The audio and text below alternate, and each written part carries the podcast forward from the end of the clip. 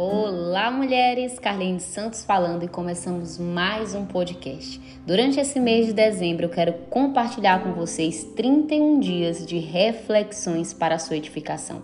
Todos os dias eu estarei aqui compartilhando uma reflexão para a sua edificação. É isso mesmo. E o tema de hoje será esperança. Exatamente. Eu quero que você abra comigo a sua Bíblia nos Salmos de número 42, no versículo 11, que vai nos dizer assim: Por que você está assim tão triste, ó minha alma?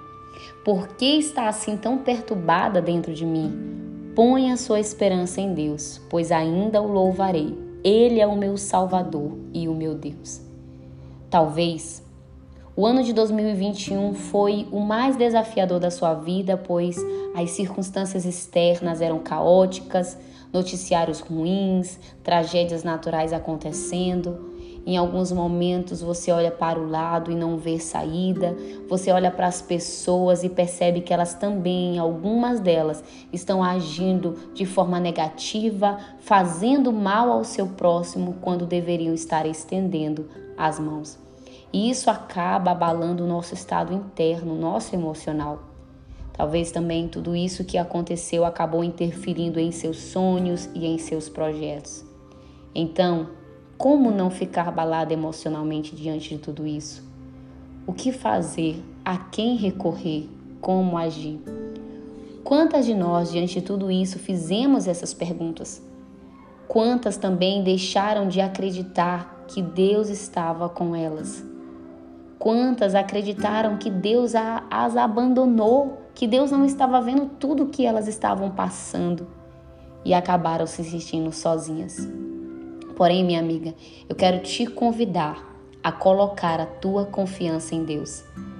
Não permita ser dominada pelo pânico nem pelo medo mesmo diante das impossibilidades humanas que você tem enfrentado, mesmo diante dos grandes problemas e crises circunstanciais, Ele é o Deus eterno e Ele tem em Suas mãos todo o poder e todo o controle sobre qualquer circunstância.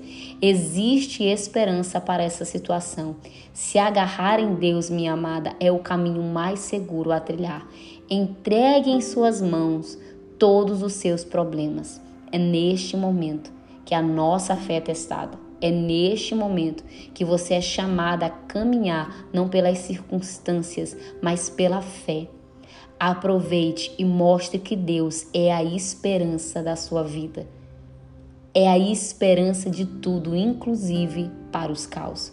Coloque diante dele todos os seus sonhos e projetos para 2022 e esteja pronta para viver a vontade de Deus, mesmo que esta vontade seja abrir mão dos seus sonhos e dos seus projetos para viver os dele, que são sempre melhores e maiores do que os nossos. Que hoje essa reflexão fique no seu coração. Coloque em Deus a sua esperança.